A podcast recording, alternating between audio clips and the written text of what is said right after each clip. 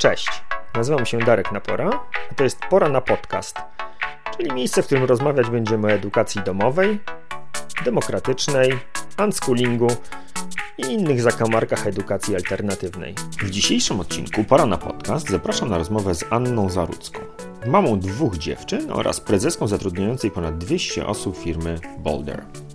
Ania opowie m.in. o tym, dlaczego nie lubi określenia work-life balance. Porozmawiamy o tym, jakie kompetencje i umiejętności będą jej zdaniem przydatne za kilkanaście lat, gdy tegoroczni pierwszoklasiści będą wchodzić na rynek pracy. Na deser zapytam Anię o to, dlaczego zdecydowała się na szkołę demokratyczną dla swoich córek. Zapraszam.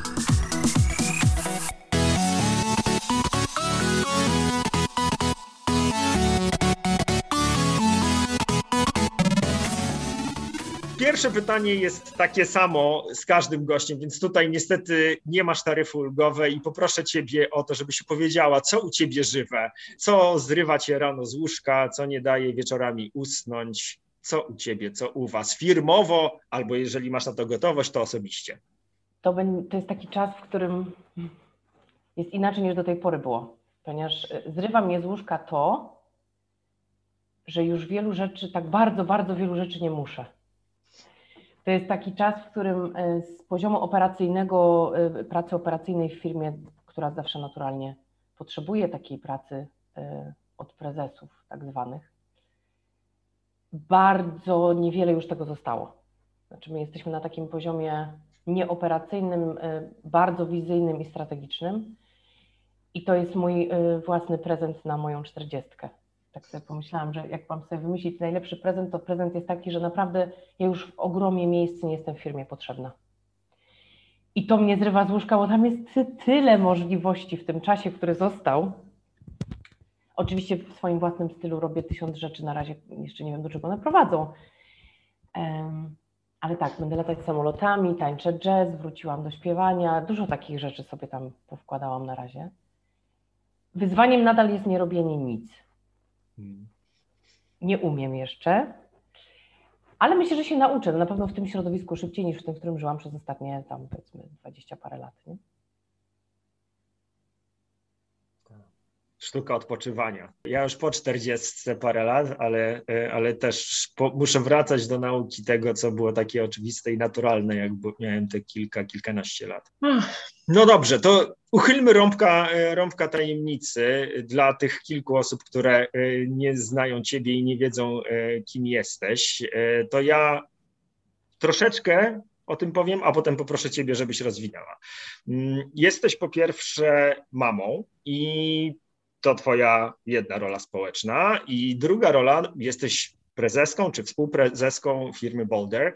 E, zatrudniacie ponad 200 e, osób i e, chciałbym Ciebie zapytać w ogóle, bo powiedziałaś, że, że to zrywa Cię rano z łóżka fakt, że nie masz już zadań operacyjnych, że możesz myśleć o wizji, no ale ciekawi mnie na maksa, jak wygląda Twoja sytuacja łączenia tych dwóch y, ról społecznych? Jak wzajemnie na siebie wpływają bycie mamą, bycie prezesem wielkiej firmy i w drugą stronę, czy to jak wygląda Twoja praca, co w firmie się dzieje, wpływa na to, jakim jesteś rodzicem? Myślenie o tych rolach osobno nie było czymś, co mi pomagało. Ja wiem, że w pytaniu warto to zadać, ale czas, w którym myślałam o tych rolach osobno, to był czas, który był bardzo trudnym konceptem w ogóle dla mnie od zawsze miałam problem w ogóle z takim określeniem work-life balance. Ja w ogóle nie rozumiałam, o co w tym chodzi, bo dlaczego ja mam, wiesz, w balansie jest bardzo dużo mm, wyboru pomiędzy jednym a drugim, co trzeba bardzo wyraźnie odciąć i liczyć, czy jest porówno. Bardzo nie umiałam w tym żyć od nie pamiętam kiedy. Ja jako dziecko kończyłam dwie szkoły, muzyczną i normalną, i to też był taki, wiesz, trochę balans i wszyscy mnie pytali, czego jest więcej, a ja, wiesz co Darek, ja nie, nie do końca umiałam nawet odpowiedzieć.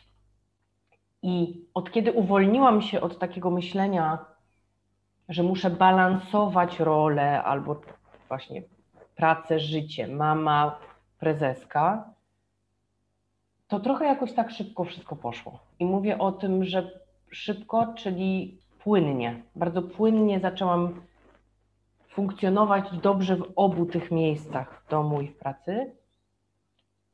Ale myślę, że kluczem tego, tego, jak sobie z tym radzę, jest wspólna filozofia dla jednego i drugiego. Może dlatego nie umiałabym i nie umielibyśmy z Piotrem prowadzić firmy inaczej, gdybyśmy też nie uważali, że tak zwane, nienawidzę tego słowa, ale wychowanie dzieci to też jest coś, co jakby średnio rozumiemy. Tak samo średnio rozumiemy hierarchię, jak średnio ja rozumiem potrzebę kontroli w ogóle nad dziećmi, więc skoro nie rozumiem potrzeby kontroli nad dziećmi, to nie rozumiem też nad pracownikami. I myślę, że to, że jesteśmy spójni, nie? i na przykład nie trzyma ta spójność bardzo, to jest trochę takie, to się nazywa bardzo ładnie work-life integration, a nie balance. Nie? Czyli hmm. to jest tak zintegrowane ze sobą, zarówno jeśli chodzi o fundamenty, jak i taką codzienność, że ja nie do końca się zastanawiałam, oczywiście zawsze myślę o tym, żeby nie przegiąć w którąś stronę, ale zawsze starałam się robić tak, że no dobra, jeśli y, nie jestem w stanie teraz być z moimi dziećmi blisko, to może one ze mną pójdą do biura. Może to też jest jakieś fajne, nie? Albo jak wyjeżdżam służbowo, to może je ze sobą zabiorę. Też to jest super doświadczenie dla nich. No może mama nie jest wtedy, wiesz, nie siedzi z nimi, nie czyta im książek, ale z drugiej strony, nie wiem, jadą do jakiegoś dziwnego hotelu i widzą jakichś dziwnych ludzi, więc chyba taka integracja, wiesz, i wewnętrzna oczywiście bardzo dużo, ale też taka zewnętrzna integracja tych, tych światów. No ona mi pozwoliła nie zwariować w takich momentach, kiedy naprawdę bardzo dużo musieliśmy y, wkładać takiej energii czasowej w pracę, a z drugiej strony, no nie wiem, moje dzieci nie, nie są jakoś wielkie, nie? to były małe dziewczynki. I ona nadal potrzebuje bardzo dużo mamy w różnych wersjach, tylko ja jestem w ogóle średnia w takie bycie mamą, taką wiesz, trochę z książki albo z wyobrażeń. Dość dobrze mi idzie integrowanie żyć. I ona myślę, że im to dobrze robi. Kupuję tę opowieść, ale no Mówisz mi, że nie masz takich sytuacji, gdzie dziecko potrzebuje Twojej uwagi i chce, żebyś poczytała bajeczkę, a tutaj dzwoni telefon i wiesz, że tam się po prostu pali. Nie odbieram telefonów, ale mówię serio, od lat. W ogóle, w ogóle nie odbieram telefonów, ale oczywiście trochę poważniej. Tak, mam sytuacje, Darek, takie, że szczególnie rano. Myślę sobie, jak to zrobić, żeby o 9.00 siąść, bo tam na przykład czeka na mnie 30 osób a moje dzieci zupełnie nie są w nastroju do tego, żeby jakkolwiek w ogóle wyjść z domu. To są te chwile, kiedy zdecydowanie nie jestem na przykład taką mamą, jaką bym chciała być. I to nie jest czas na to, żeby im dać przestrzeń. W ogóle nie przypomina w ogóle tego, co bym chciała robić. Od dość wielu lat już nie pracuję w domu w taki sposób, że to praca mnie ściga. To była jedna z pierwszych rzeczy, które jako mama i my jako rodzice w ogóle sobie obiecaliśmy. Żeby przynajmniej te kilka godzin wieczornych to nie były godziny, w których praca nas ściga. To nie znaczy, że w mojej głowie nie ma tysiąca pytań, bo wiesz, jak nie mieliśmy przychodu albo musieliśmy sobie ścinać wynagrodzenia, to z całym szacunkiem, czytając Kubusia Puchatka, myślałam raczej o tym, niż o Kubusiu Puchatku. Um, ale ja w dobrym momencie też miałam, y, miałam dzieci, dość późno. One już się pojawiły w momencie, w którym ja już troszeczkę nabrałam dystansu do pewnych rzeczy.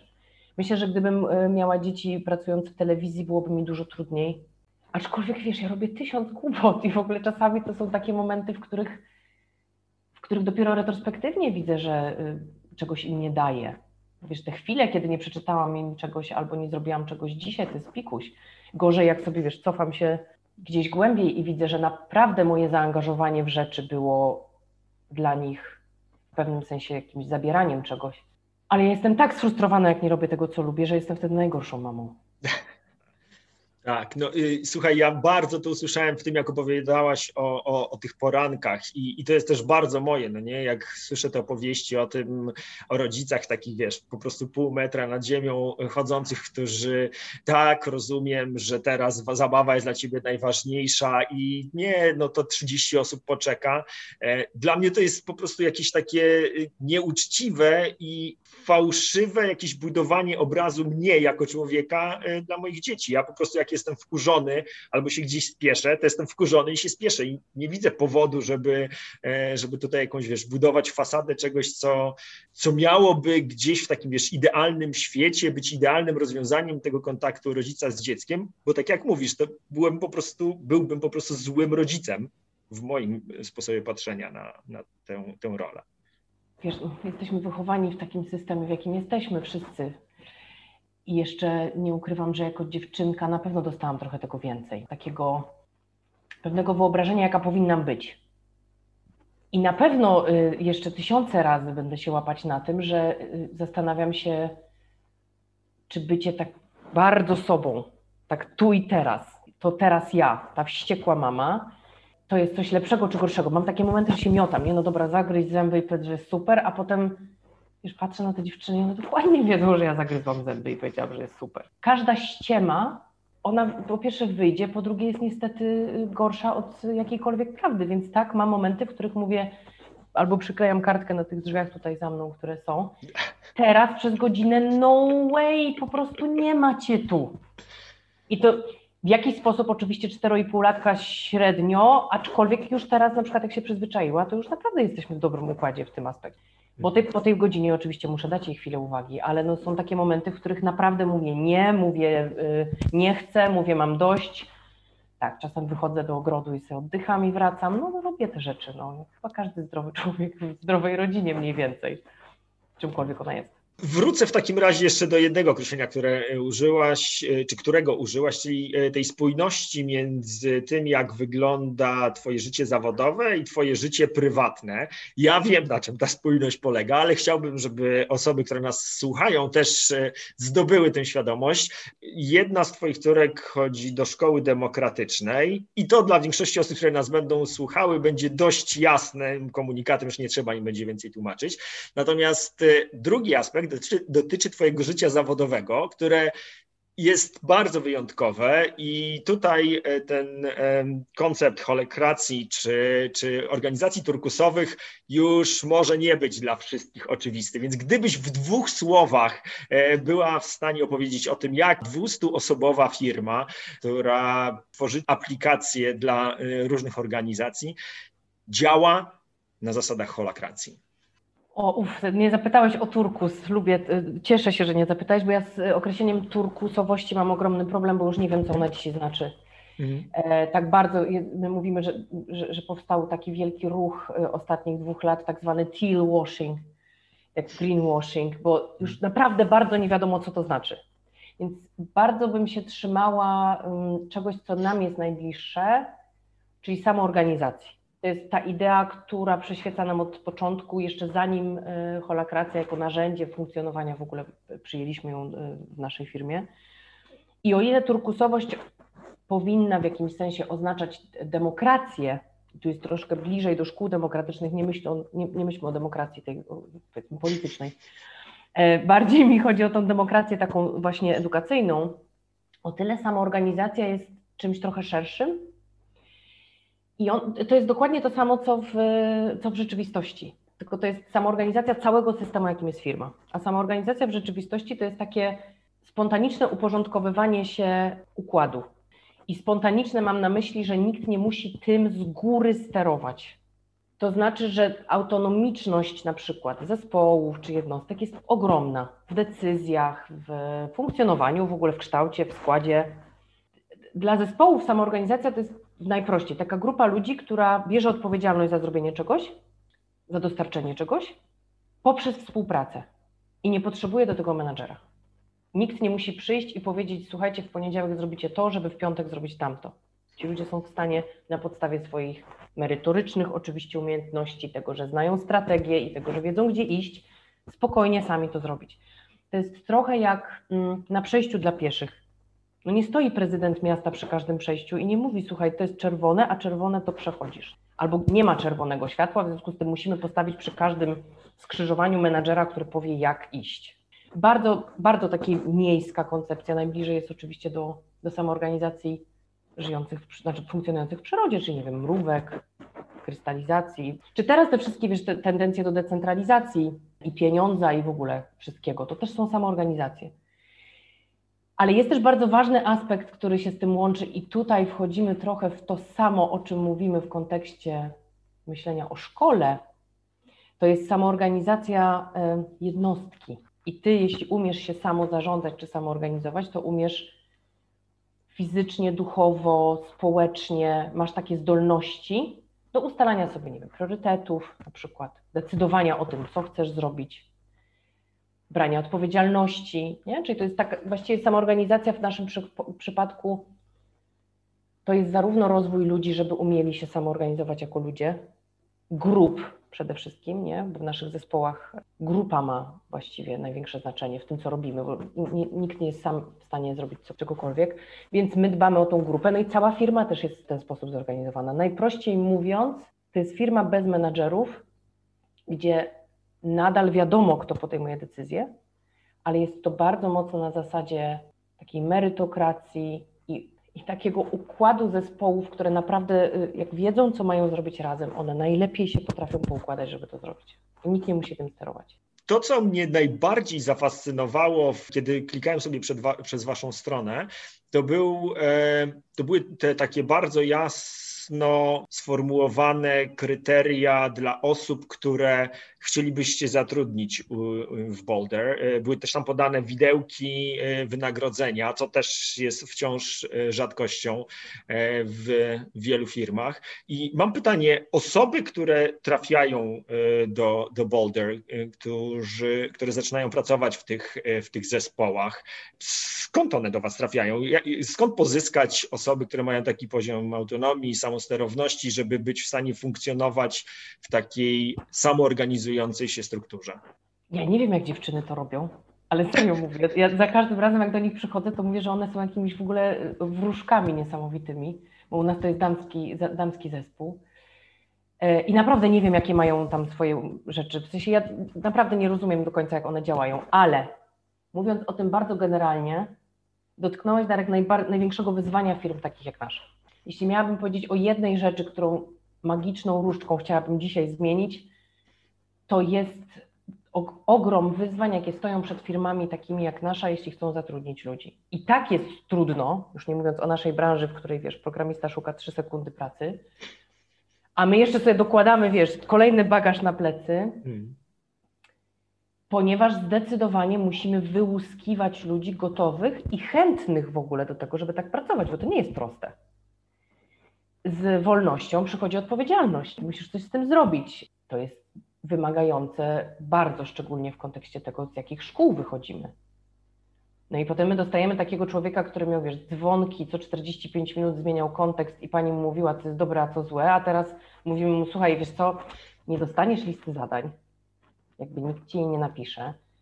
Masz nienormowany czas pracy, musisz sam sobie zdecydować, kiedy co zrobisz z zespołem, a kiedy nie, i musisz współpracować. I to jest coś, na co wiem, że y, nasz zespół, y, który rekrutuje, stawia najwięcej nacisku w rekrutacji. Bardzo różnymi sposobami po prostu zwyczajnie przyglądają się dziewczyny temu, na ile nie zrobimy też krzywdy komuś, wiesz, bo to, mhm. to ma drugą stronę medalu. Przychodzą ci ludzie, zresztą my mamy dość dużą rotację przez to, że pierwsze trzy miesiące traktujemy jako de facto jeszcze rekrutację, to tam się dzieją bardzo różne rzeczy. Jest bardzo dużo ludzi, którzy mówią, słuchajcie, to jest kompletnie nie dla mnie. A i tak już są po procesie rekrutacji, nie? Bo na przykład ja bym chciał mieć spokój. Jestem w takim etapie mojego życia, że ja nie chcę jakoś współtworzyć firmy, ja chcę po prostu pracować. Przyjść, zrobić e... swoje, wrócić do domu, no nie? Nie, nie tak. wkładać w to tych dodatkowych zasobów chociaż możesz przyjść, zrobić swoje i, i wyjść do domu, tylko mimo wszystko to robienie swojego jest też troszkę inne, nie? Bo na przykład musisz się dogadać ze swoim zespołem, musisz być transparentny, musi być widać, co robisz, co piszesz, do kogo piszesz. Wiesz, jedna z największych walk, jakie my toczymy, to są jakieś podstawowe takie rzeczy, których my nie mamy po szkole. Tego, że na przykład można coś powiedzieć głośno, dać sobie feedback, albo powiedzieć, że coś jest nie okej. Okay. To, to wiesz, takie czasami się mierzymy z takimi bardzo bazowymi problemami, no i myślę, że nie muszę już mówić, dlaczego w ogóle nie wyobrażałam sobie swoich dzieci w systemie. Zresztą młodsza dziewczyna też jest y, w demokratycznym przedszkolu. Hmm. To, to, to się nie może udać. Jeśli mamy tworzyć firmy takie jak nasza, to się nie może udać tym systemem edukacji. Powstaje w Chorzowie najprawdopodobniej liceum Sowizdrzała, także mam nadzieję, że, że Kasper i Dominika już niebawem będą źródłem takich osób, które, e, których poszukujecie. No ale to jeszcze cztery latka musicie zaczekać, bo to pierwsi absolwenci za tyle będą, będą od nich wychodzić. To, to, o czym opowiadasz i, jak myślę sobie o, o tym, jaką strukturą jest e, taka samozarządzająca się organizacja, to to, to, daje takie ogromne poczucie sprawczości, ogromną odpowiedzialność też, jak powiedziałaś.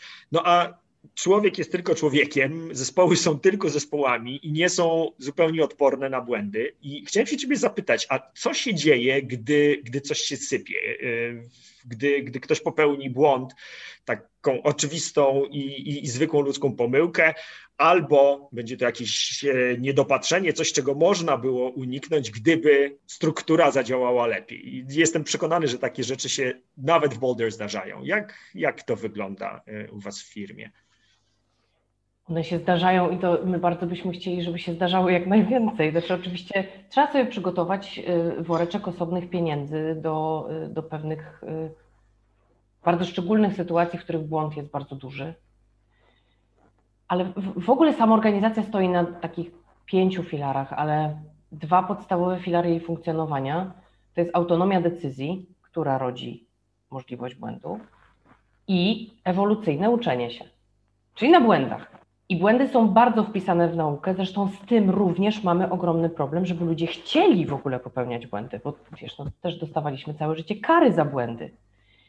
W naszym przypadku my bardzo potrzebujemy tego do pracy. Bardzo często, już wiesz, nawet przy samym mm, pracowaniu z klientem, błąd na początku jest dużo tańszy niż brak błędu przez następny rok. I zresztą to tak w bardzo wielu miejscach działa. I wiesz, to tak jak u dzieci, no, błędy są konieczne, żeby się nauczyć.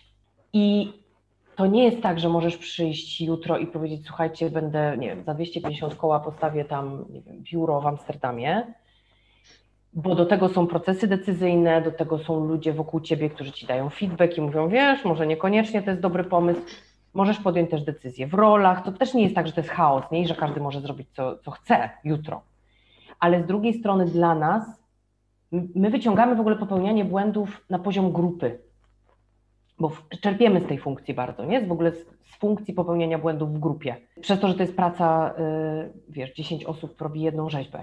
I grupowe popełnianie błędów to jest dopiero wyzwanie. Bardzo długo i jeszcze nadal będziemy musieli pracować nad tym, żeby na przykład celebrować w ogóle fejle, żeby mówić, wiesz, to jest ogromny, na przykład dla nas to jest duża inwestycja. Super, zrobiliśmy ten błąd, nauczyliśmy się tego.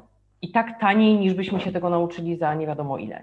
Więc tak, jako firma bardzo dużo się nad tym skupiamy i w ogóle też w zespołach y, tak zwani facylitatorzy, czyli ludzie właśnie odpowiedzialni za prowadzenie też trochę procesu grupowego na spotkaniach i tak dalej, to są ludzie, którzy między innymi na to mają dość dużą uważność, żeby nie, nie kitrać, nie chować tych błędów, tylko je wyciągać. No ale oczywiście to, to wymaga bezpieczeństwa wiesz, psychologicznego w grupie, co też trzeba dość długo budować.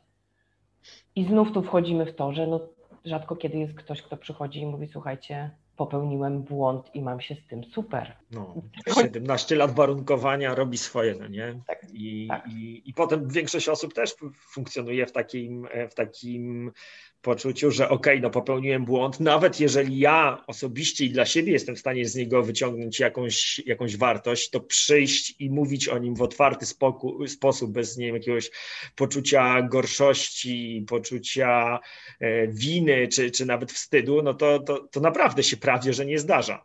No i to jest ciężka praca, y, no szczególnie w grupie. To jest praca krok po kroku. Ja teraz po trzech latach opuściłam zespół, który budowałam właśnie przez te trzy lata. Tęsknię za nimi strasznie, ale już są tak samodzielni, że to już było bez sensu, że mnie tam im przeszkadzała.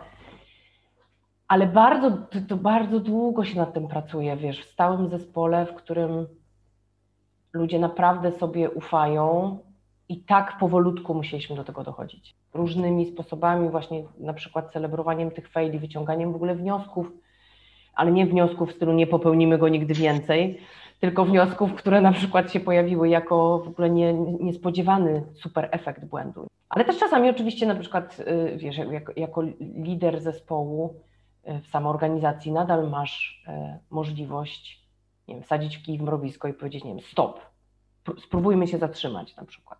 Ale co się wtedy stanie, nikt nie wie, więc to jest w ogóle jeden wielki eksperyment ciągle, nie? Ale ja to uwielbiam w, w, w tym stylu pracy, w którym jesteśmy.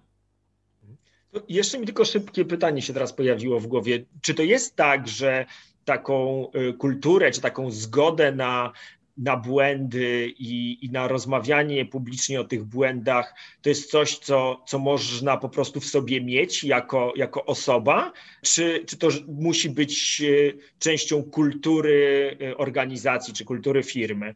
Mam, pytam o, tym, o to oczywiście w kontekście tego, o czym będziemy gadali za chwilę, czyli e, doświadczeniach młodych osób, Twoich dzieci, moich dzieci w szkołach demokratycznych, gdzie, gdzie ta przestrzeń na popełnianie błędów jest w zasadzie pełna, tak? I, i, i one są może nie celebrowane, ale, ale jakby są, są fragmentem tej rzeczywistości. I czy sądzisz, że to jest tak, że takie osoby, które przychodzą z taką e, otwartością na błędy, e, są katalizatorem tego, żeby tej przestrzeni na nie było również więcej w organizacjach, e, no takich choćby jak Boulder?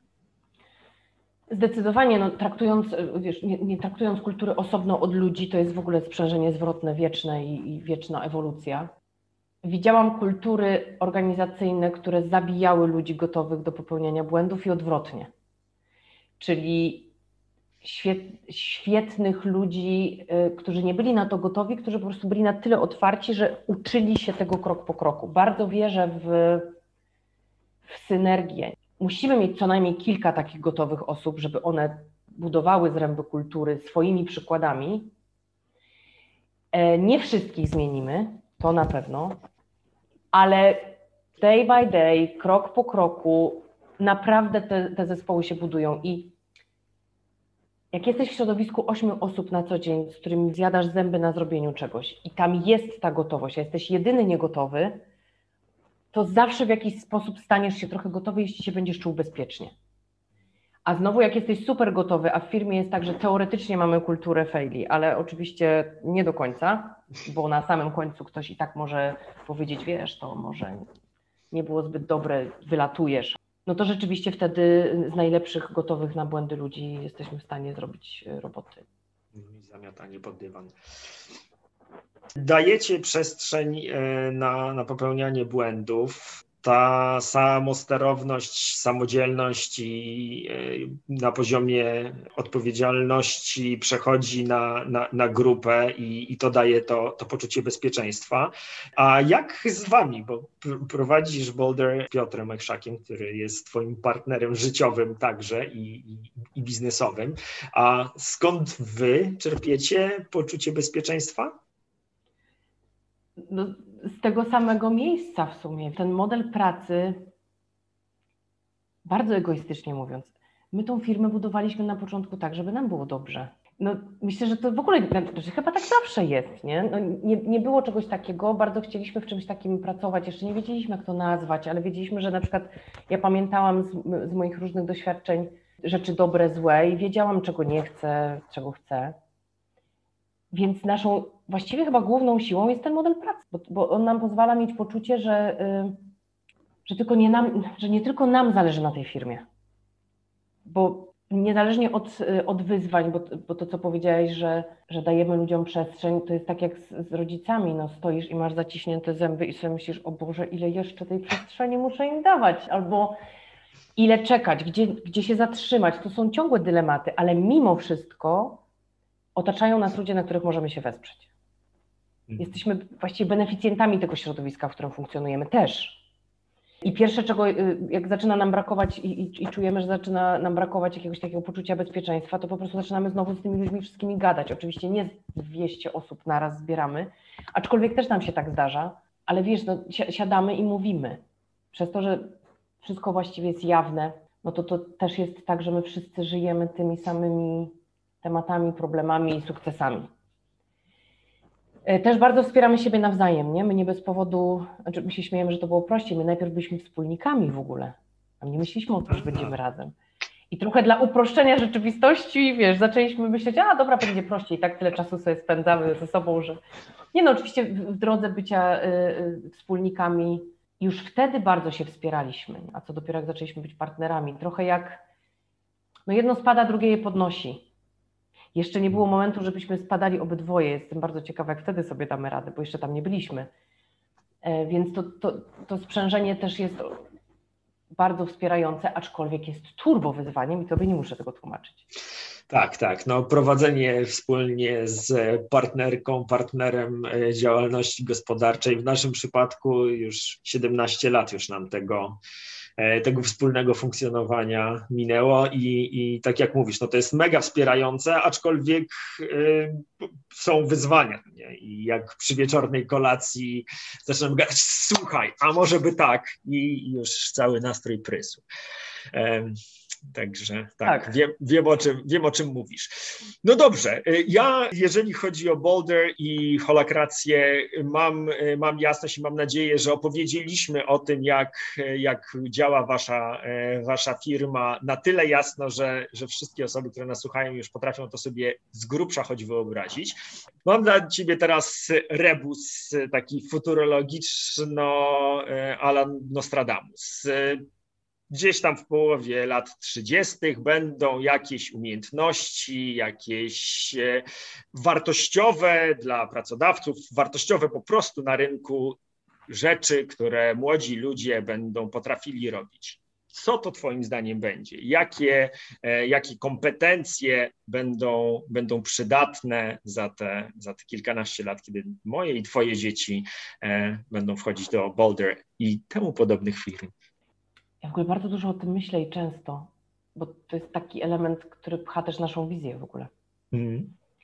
I, I tą, y, nie wiem, edukacyjną i, i tą y, zawodową. Wszystko, co nie da się zautomatyzować i zdigitalizować, to jest coś, co ewidentnie y, będzie zawsze potrzebne i coraz bardziej potrzebne. E, mam na myśli kreatywność, wyobraźnię, intuicję, emocje, etykę. E, jest taki e, futurolog, e, nazywa się Gert Leonard. On przepięknie opowiada o tym, w jaki sposób te wszystkie bardzo ludzkie aspekty, to jest taki futurolog humanista, bardzo, rzadka, bardzo rzadkie połączenie, staną się rzeczywiście przydatne. No bo wszyscy ci wychowani do fabryk średnio sobie dadzą radę, bo fabryk już naprawdę, mam nadzieję, nie będzie za wiele te wszystkie łatwe i średnie, powiedzmy, czy średnio skomplikowane prace przejmą roboty i ja nie mam co do tego wątpliwości, może dlatego, że siedzę trochę w tym świecie, ale no, no nie, nie mam. I co to oznacza? To oznacza, że wszystko to, czego tych naszych biednych dzieci dzisiaj y, systemowo nie uczymy, będzie świadczyło o pewnym przygotowaniu e, do życia. Współpraca, podejmowanie decyzji, start by starting, nie? Zaczynaj, rób, to ewolucyjne uczenie się, nie? popełnianie błędów właśnie. Wszystko, co będzie pomagało ogarnąć zmienność, bo ta zmienność nam rośnie, nie? rośnie rozpraszanie, rośnie, rośnie zmienność i na pewno nie będzie maleć. Będą znikać, wiesz, pośrednicy, z drugiej strony trzeba będzie ogarniać tysiące kontekstów, więc powiedziałabym, że to jest samoorganizacja, ale to już naprawdę byłoby trochę nie fair. Chodzi o taką gotowość i umiejętność samodzielnego podejmowania decyzji, pracy z grupą kreatywnego funkcjonowania, nie planowania nie wiadomo na jak długo, nie analizowania tysięcy ryzyk, bo i tak się zdarzą zupełnie inne. Wszystkie te rzeczy, te, te, te rzeczy, o których no, niestety nie myślimy na, w, w systemie. Nie? Ja mam nadzieję na nastąpienie pewnej delikatnej, może albo jest mi obojętne, może to walnąć mocno, śmierci kultury wiedzy. Mam nadzieję, że to umrze, że wreszcie będzie inaczej. Więc nie wiem, czy to będzie w 30 którymś. Ale hmm. chciałabym doczekać w swoim życiu czasów, w których już nie będziemy żyli w takim kulcie wiedzy, hmm. bo ona już naprawdę niewiele wnosi teraz. Sama wiedza, nie? Oczywiście, broń Boże, nie mówię, że jest nieistotna, ale nie taka, nie, nie, nie tak zdobywana. Hmm. No i mam nadzieję, że trochę ziemia i natura staje się, stanie się ważniejsza i te umiejętności w ogóle funkcjonowania z, z naturą, współgrania z nią, pewne, wiesz, rytmy, powrót do pewnych rytmów, w których funkcjonujemy, że to y, będzie istotne, no bo inaczej już naprawdę nie będziemy mieli gdzie zostać. A to tak pesymistycznie na koniec.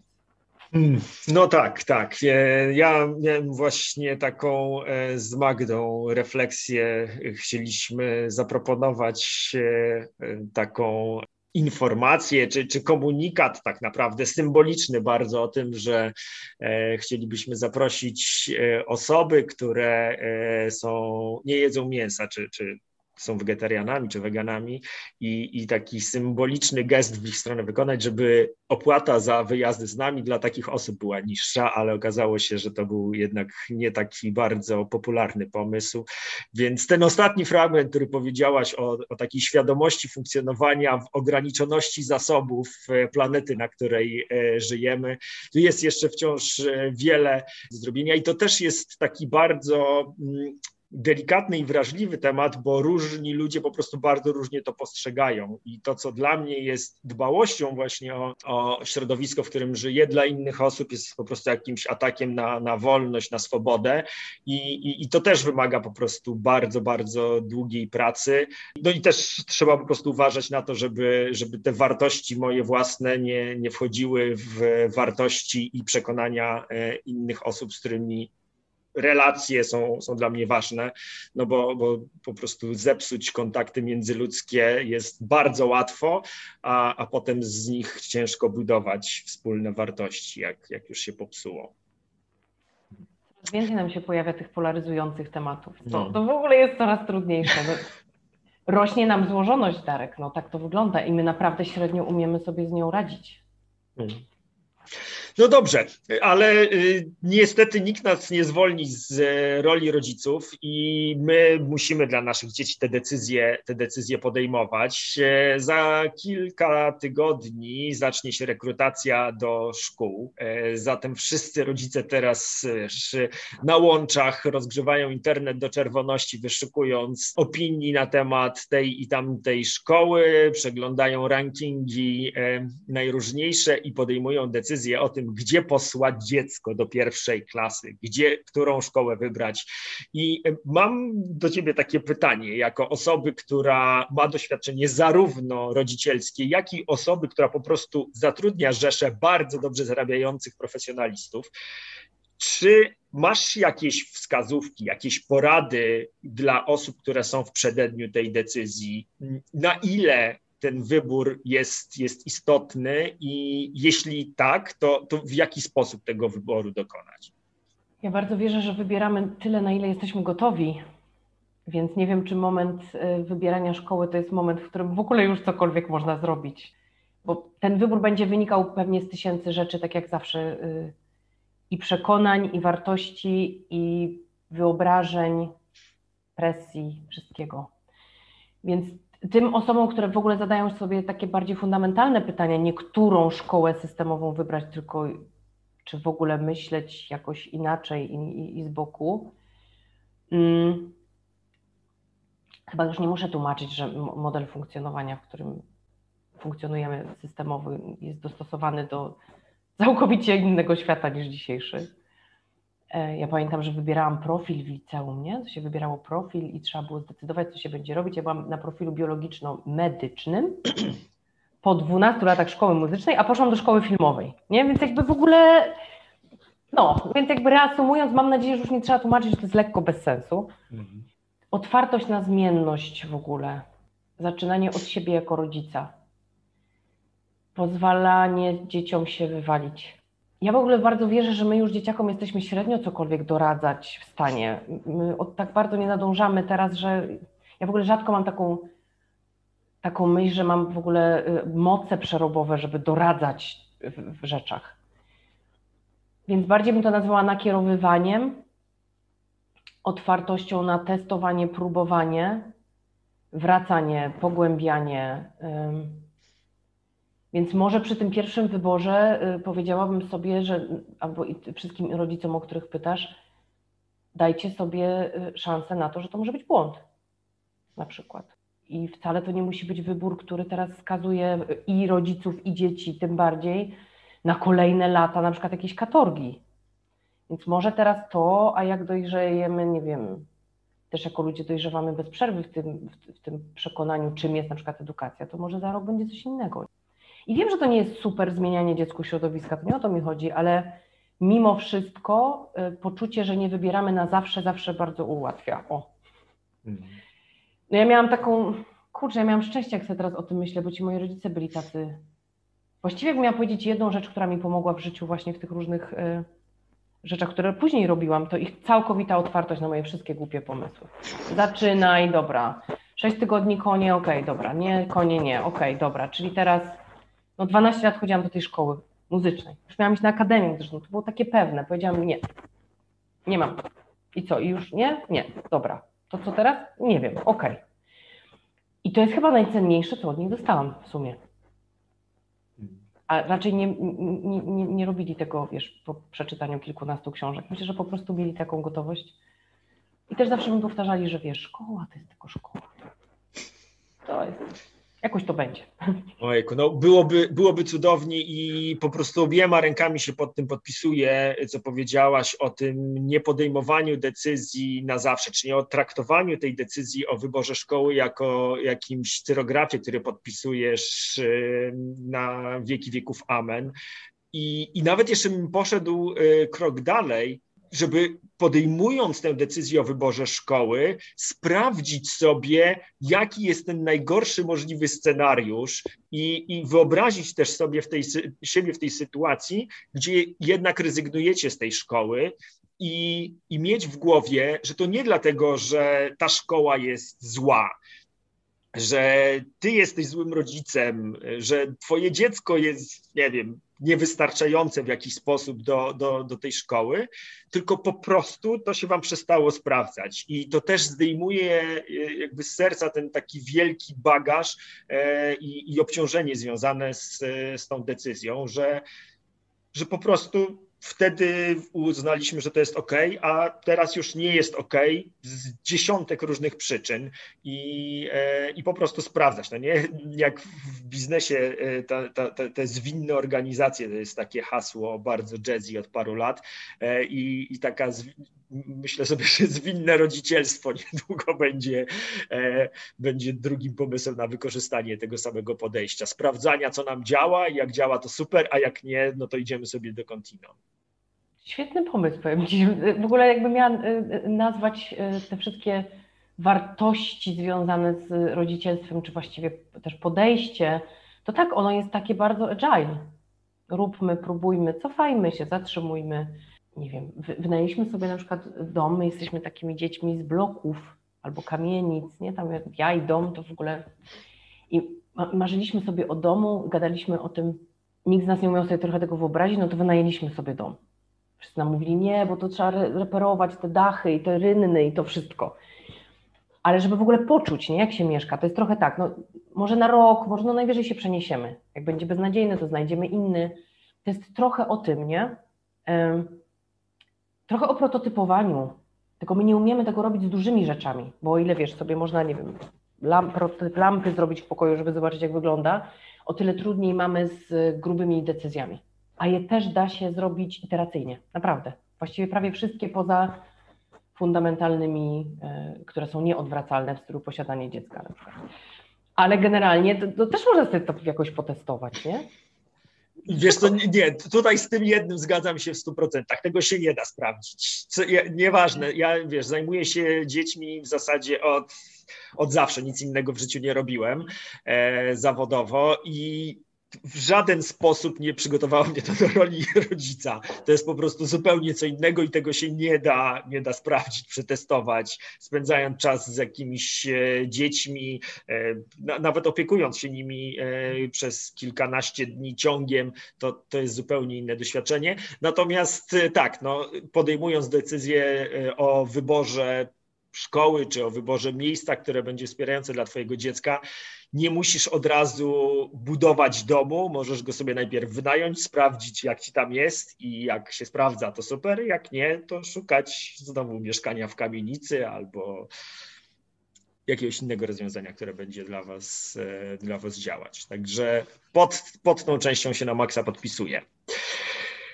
Aniu, teraz będzie pytanie, które naprawdę, y, jak pisałem tobie y, to pytanie, to, y, to serce mi podchodziło do gardła, bo ono jest bardzo nie na miejscu, szczególnie w Polsce rozmawianie o kasie to, to, to nie jest lekki temat, ale cóż tam, znamy się już od jakiegoś czasu, więc pozwolę sobie je zadać.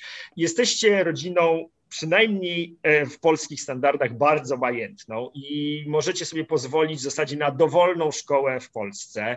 E, możecie spędzać wakacje w luksusowych hotelach, a jednak dla swoich dzieci wybraliście szkołę demokratyczną i wozy demokratyczne. Dlaczego taka decyzja? Wasze obozy są bardzo drogie. Nie no, żartuję oczywiście. Nie są tanie, ale Nie, no, staramy, no, się, staramy się być w miarę dostępni dla, dla normalnych ludzi także. Ja przeczytałam to pytanie i pomyślałam sobie, kurczę, super, nigdy w życiu się nad tym nie zastanawiałam. Naprawdę. I y, rozmawiałam z Piotrem i mówię, ty Peter, my w ogóle nigdy o tym nie rozmawialiśmy. Wszystkie naturalne wybory są naturalne właśnie dlatego, że nie, w ogóle nie zakładasz innych. I, I trochę tak jest z tym.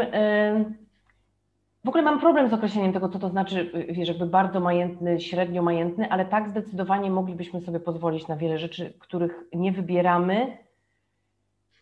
I już nawet wiem dlaczego, ale musiałam naprawdę siąść i się nad tym zastanowić. Mm. Dla nas wartość, y, wartość jako taka nie odpowiada cenie. Bardzo rzadko tak jest. Pominę tutaj na przykład, y, nie wiem, dobre zegarki, może, nie? Ale też jest jakaś granica bólu i rozsądku. To jest też tak, trochę tak jak z koncepcją przedsiębiorstwa. My nigdy nie mieliśmy takiego całkowitego, stuprocentowego pogodzenia się z tym, że wzrost przedsiębiorstwa to jest, wiesz, pomnażanie pieniędzy właścicieli. Nam jest obcy w ogóle ten koncept um, takiego czystego kapitalizmu w ogóle i w ogóle prowadzimy firmę nie z tego powodu, żeby te pieniądze zarabiać jako cel, aczkolwiek jak spadamy poniżej e, break-even i się boimy o wynagrodzenia pracowników, to zdecydowanie też nie o to chodzi. W tym roku pierwszy raz najprawdopodobniej, jeszcze nie wiemy, zastanawiamy się, będziemy pobierać w ogóle dywidendy.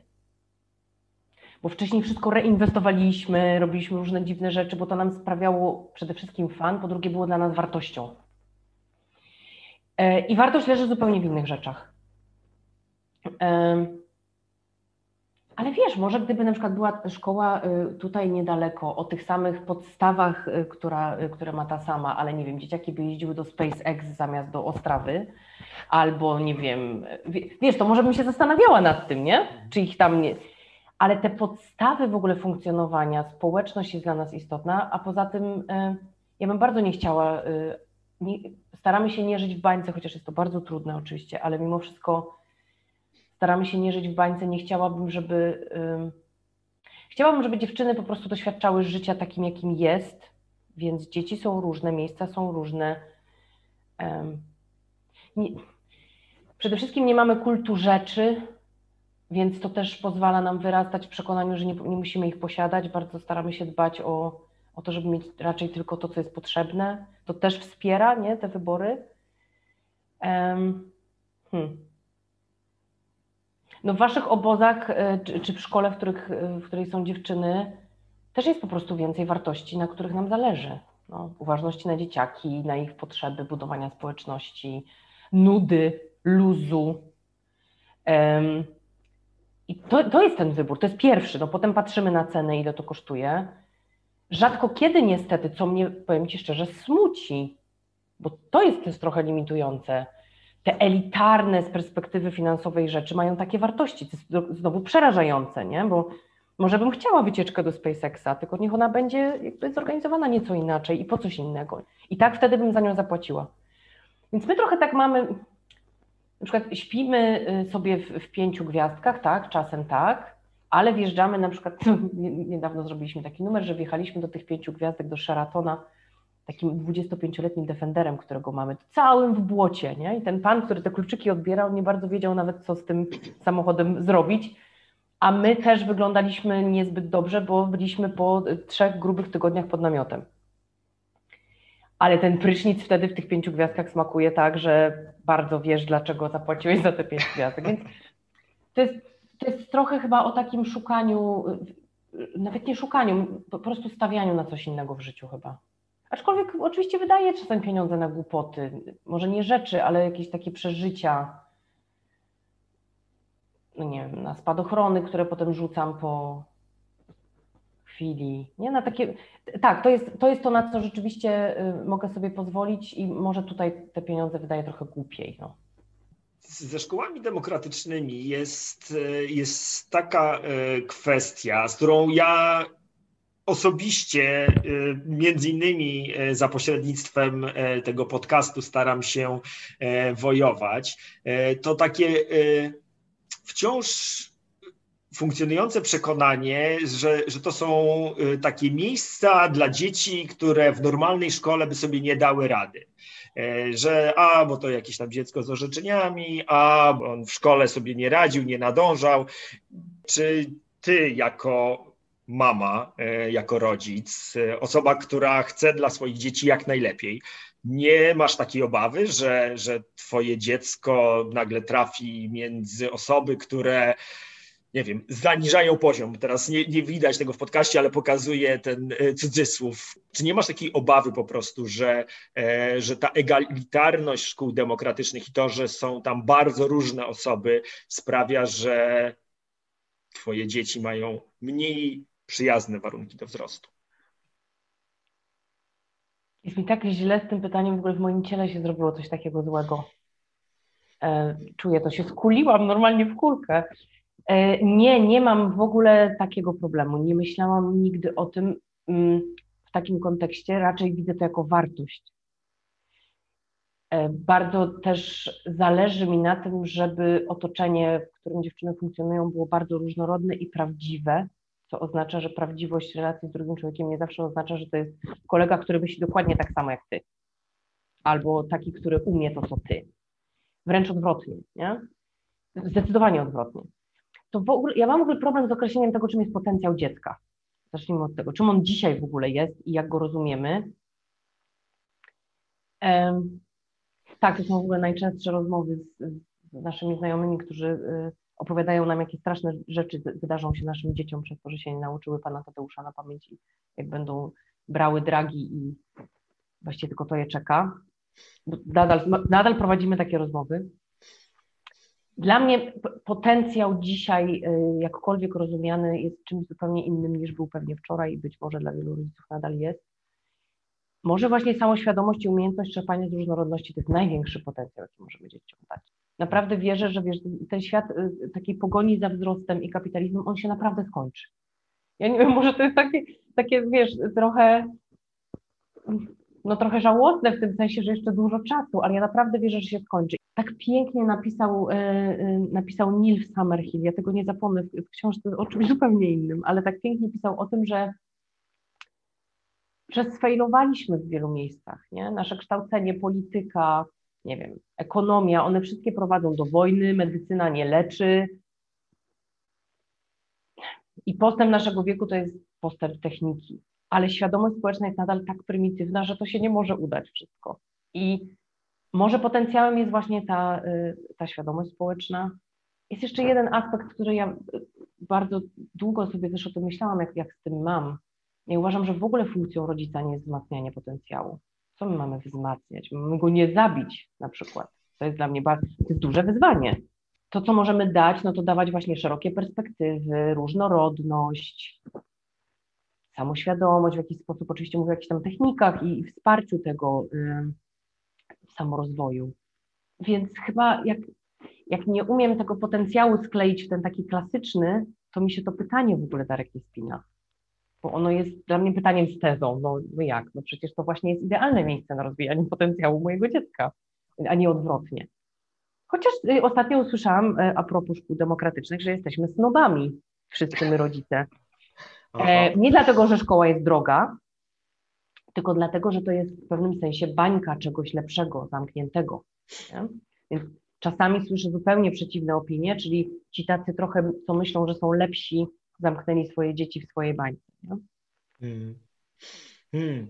E, słuchaj, no to, to mi się pokrywa. Z, e, co prawda jedna to była opinia, którą, którą usłyszałem, ale rzeczywiście od, od osoby, która po pierwsze funkcjonuje w świecie edukacji dość aktywnie, po drugie ma też bardzo wysoki poziom takiego formalnego wykształcenia i, i on rzeczywiście mówi o tym, że e, szkoły demokratyczne są o tyle elitarne, że są takim wspierającym e, wspierającą przestrzenią dla dzieci, pod warunkiem, że rodziny, z których one się wywodzą, e, mają odpowiednio wysoki kapitał społeczny, że, że w przypadku osób, które takiego kapitału z domu by nie wynosiły, to rzeczywiście mogłoby być to wyzwaniem i poniekąd mi się to klei.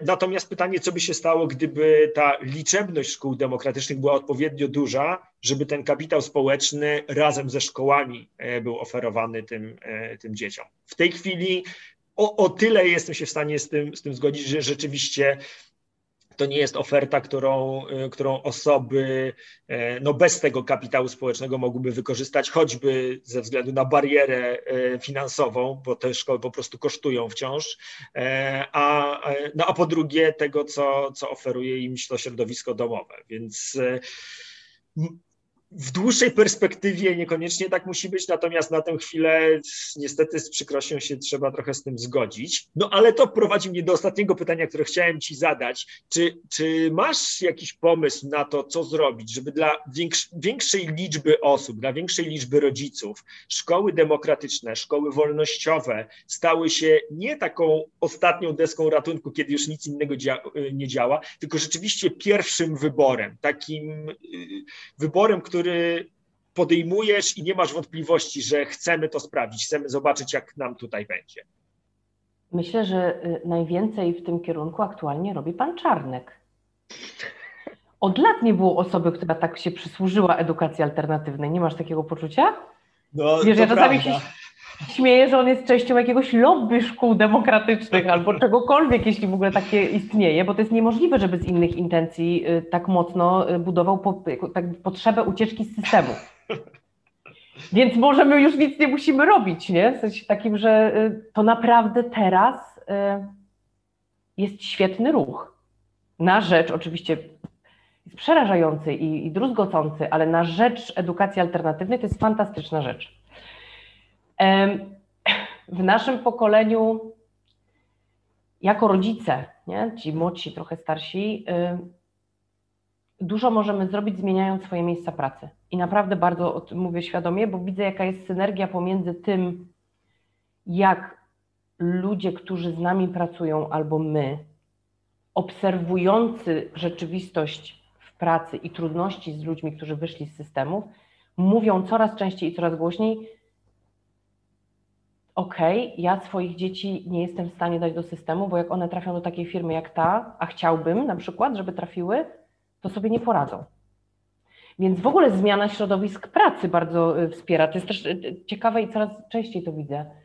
Mm, jak bardzo te no, dwa światy, one są ze sobą połączone, y, mogą na siebie wpływać. I tyle może do, dobrego zrobić nasze pokolenie, tu i teraz. Rozejrzeć się, dobra, jak pracuję. Skoro ja tak pracuję, to czy chcę, żeby tak też żyło moje dziecko. Jak pracuję wiesz, w ogromnym korporacyjnym systemie, gdzie jestem uciemiężony, to czy chcę moje dziecko dawać do ogromnego korporacyjnego systemu, w którym jest uciemiężone? To jest pierwsze pytanie. Bo chyba najłatwiej nam się odnieść nie? Do, do, do, do pracy osobistej. No i robić szkoły, budować szkoły, nie bać się. Bardzo mi zależy i chciałabym to zrobić, i to jest jedna z tych rzeczy, robię trochę klamrę do Twojego pierwszego pytania.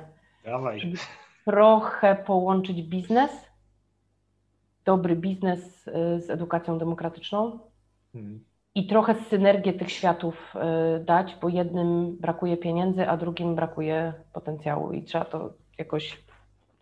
No, taką mam myśl, ale to jest ba bardzo jeszcze się rodzi, więc nie opowiem jeszcze, bo spalę sobie. Nie opowiadaj, ale będę, będę się przyglądał w takim razie. Aniu, stokrotne dzięki za, za tę rozmowę. Bardzo, bardzo jestem wdzięczny, szczególnie za te trudne pytania i za odpowiedzi na te trudne pytania. I mam nadzieję, że dla wielu rodziców Wasza historia i Wasze decyzje będą taką inspiracją do tego, żeby e, decyzje o wyborze szkoły raz jeszcze przemyśleć z uważnością na to, jak bardzo szybko świat się zmienia i jak bardzo nieprzewidywalne E, są e, te potrzeby, które, które my jako ludzkość i każdy z nas osobno będziemy mieli za te kilkanaście lat. Stokrotne dzięki za rozmowę.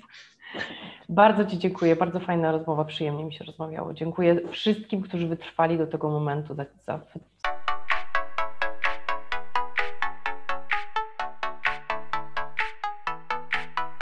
Dzięki za wysłuchanie kolejnego odcinka Pora na podcast. Jeśli uważasz, że był wartościowy, cenny, ciekawy, to zachęcam Cię do udostępnienia go. Jeśli masz jakieś pytania, wątpliwości dotyczące edukacji domowej albo któregoś z tematów, który poruszaliśmy w odcinku, to zapraszam Cię do kontaktu. Mój adres znajdziesz w opisie tego odcinka.